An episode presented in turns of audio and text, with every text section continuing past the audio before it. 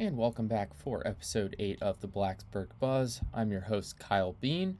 Today we are going to be covering the women's basketball game against rival UVA, the men's basketball game against Miami coming up on Saturday, and the women's game against number 24 UNC on Sunday. Starting off with the women's game tonight. The Hokies are 16 and 51 all time against the Cavaliers. They're 8 and 20 at home and they're currently on a four-game win streak against UVA. Their last loss was an 86 to 76 game at home in February of 2020. The Cavaliers' record is 10 and 10 as of right now. They are 2 and 7 in the ACC. They're 2 and 3 on the road this year, so they split games roughly when they're not in their home court. Lately, the Cavaliers have absolutely taken off. They've won two of their last three games after starting 0 6 in the ACC. They had a four point win over the previously ranked number 15 Florida State in a 15 point win over what was number 20, now number 24 UNC. Now, I understand that this is only two games that they won, but I think this does mark a big turning point in their season, beating two pretty quality teams. Both were in the rankings. There's only one in there right now, but Florida State is still getting votes. So I think this does mark a really solid turning point in their year. In terms of the NCAA net ranking, Virginia Tech sits at 16, while UVA is at 67, to give you an idea of how they stack up nationally. Some team stats to be aware of uh, Virginia Tech shoots about 8.5% better from the field. They're about 8% better from three point range as well. Uh, UVA is slightly worse in rebounding margin than the Hokies, and UVA has about three more turnovers per game. I expect all of those stats to play a pretty significant part in today's game. There's two players that Tech really needs to watch out for. The first is Kymora Johnson. She's scoring 14 points per game, 5 rebounds, 5 assists, and 2 steals.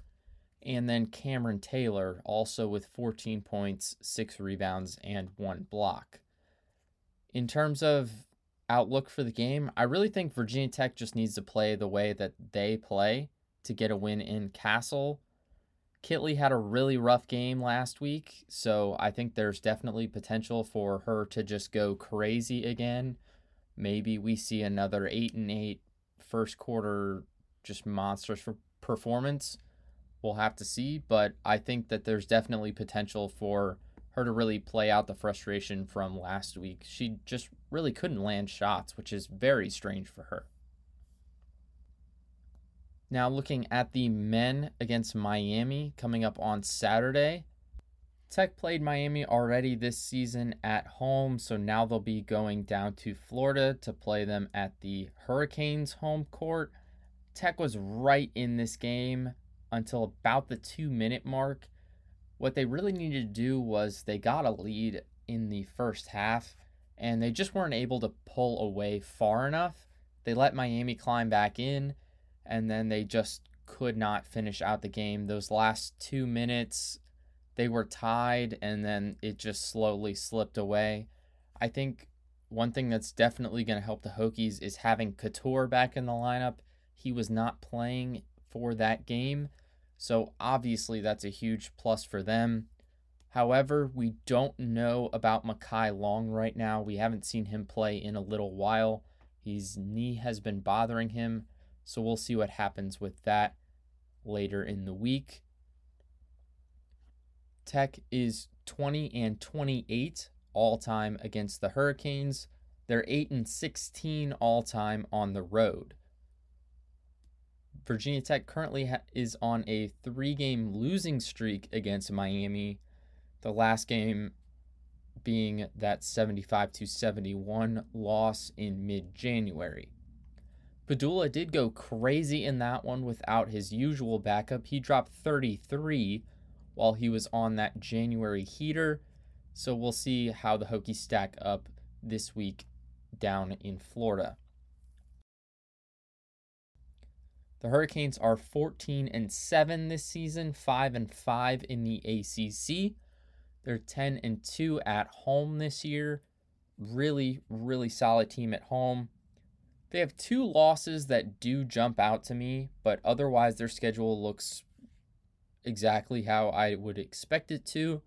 They have a 27 point loss to Colorado, who is not ranked, and they have a 9 point loss to Louisville, who is one of the lowest teams in the ACC right now.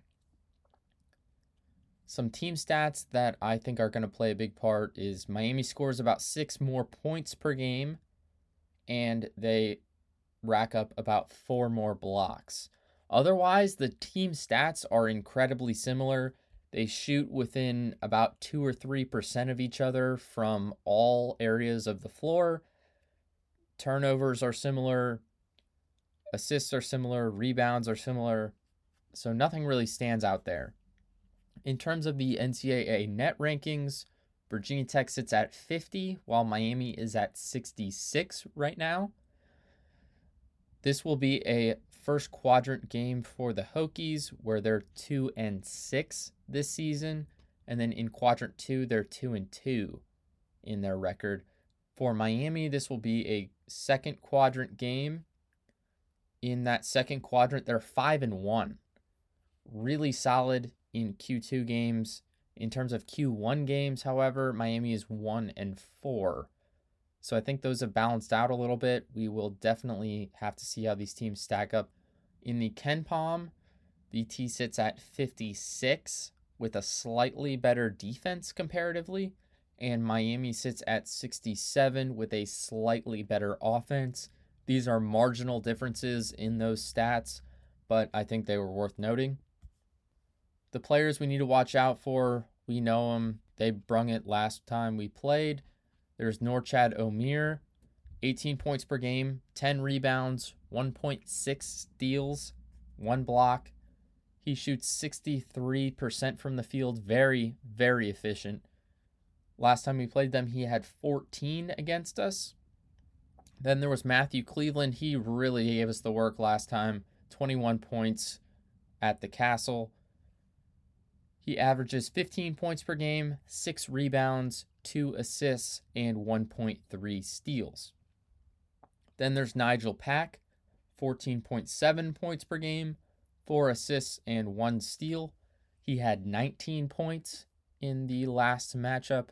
And Wooga Poplar, 14.6 points per game, five rebounds, one steal. He's their most deadly three point shooter statistically with 45% from three point. He had 11 points last game. So, looking ahead to this one, I said it earlier. I really think Tech just needs to get a lead and put it away. They were they had about a 9 point lead late in the first half. They let Miami come back. I think it was a one point game going into the locker room.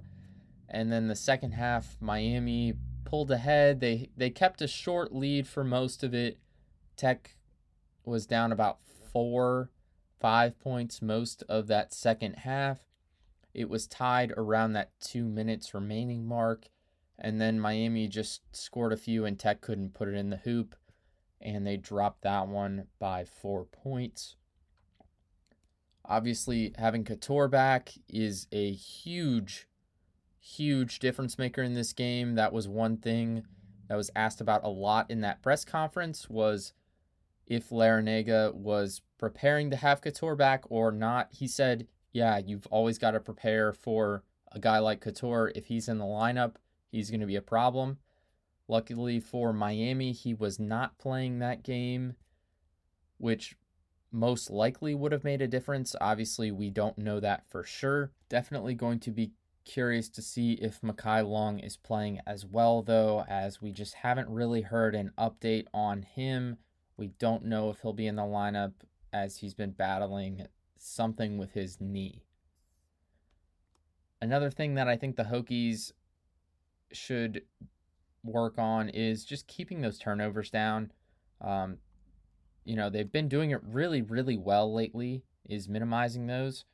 But that's one thing where if you keep those down, it definitely helps prevent teams from climbing back from those deficits. And it also helps you put away those games. If you're not turning over the ball, you can keep scoring, you can run up the score. When you are, it gives the other team extra possessions to try and climb back into it. Now for the women's game against UNC. The ladies are 14 and 21 all time against the Tar Heels, and they are 6 and 13 all time on the road. Virginia Tech is currently on a four game winning streak against UNC. Their last loss was a 71 to 46 game in January of 2022. In that one, Virginia Tech was just shooting bricks all night. They really couldn't hit anything. 31% from the field, 17% from three point range. Brutal game. UNC, on the other hand, shot about 44% from the field and three point in totality. UNC is 15 and 6 in their record this year. They're 6 and 2 in the ACC. In terms of home games, they're 11 and 1, so they've only lost one game in Chapel Hill. That was against South Carolina, who we know has been a problem for everyone this year. The only game that really stands out on their schedule to me is a 15 point loss to UVA earlier in this week. Other than that, it looks pretty standard. For the NCAA net rankings, Virginia Tech is at 16 while UNC is at 32. So, sizable gap between them, but both in a really solid section of those net rankings overall a few team stats that I think are important to note. Virginia Tech scores about eight more points per game, 70.7 to 78.2. UNC has really, really struggled with that three point shot behind the arc this year. They're about 29.5% on the season, while Virginia Tech shoots about 37%. I think that's going to play a big one as Virginia Tech tends to do really well when they hit those threes. And UNC is a team that hasn't really shot them well all season. They are also reasonably poor free throw shooters. The team averages about 66% as a whole. On the other hand, though, UNC does grab about four more steals each game in terms of the turnovers, the teams are just about dead even, but UNC does score a few more points per game off of those same turnovers, so that's going to be something to watch out for for the Hokies. Few players to note Kelly Deja, 16 points per game, 3 rebounds, 3 assists, and about one and a half steals. She's a two time All ACC first team guard so she's definitely going to be one to worry about. And then there's Alyssa Ustby, 12 and a half points per game, nine rebounds, about three and a half assists, two steals, and one and a half blocks. Another all ACC first team player last year. She plays the guard or forward, depending on the lineup. So you've got a guard and a wing player to worry about. And then Lexi Donarski, 10 points per game, three rebounds, and one steal. She's by far the team's best deep shooter. She hits at about 36%. Pretty solid. She's averaging right around what the Hokies team as a whole shoots. Lexi is a grad transfer from Iowa State, another guard for them. So definitely guarding the guards and the wings is going to be important. We're really going to need Carleigh Wenzel's defense out there playing well and then stopping on the wings. Few notes for the game. I think interior defense is going to be crucial in this one. With a team like UNC that doesn't shoot the 3 2 2 well, I would expect a lot more drives and mid range shots. So that interior presence of Kitley and Strack is definitely going to be important in pushing them out further to the line. Make them make those shots before you let them shoot in the lane. And then just limiting turnovers. Uh, UNC does score quite a bit more off of those turnovers they force than the Hokies do, although they're both turning it over at about the same rate. UNC scoring more off of those. So that's one thing to worry about.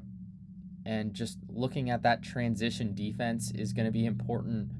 Preventing points in transition off of those turnovers is going to be huge. UNC's getting almost 17 points off of their 12 and a half turnovers, while Tech is getting about 11 or 12. So those five points could make a huge difference in this game. Tune in early next week where we'll be recapping all three of these games. Until then, I encourage you to have a fantastic weekend, catch a little bit of Hokies basketball, and we'll see you back here next week.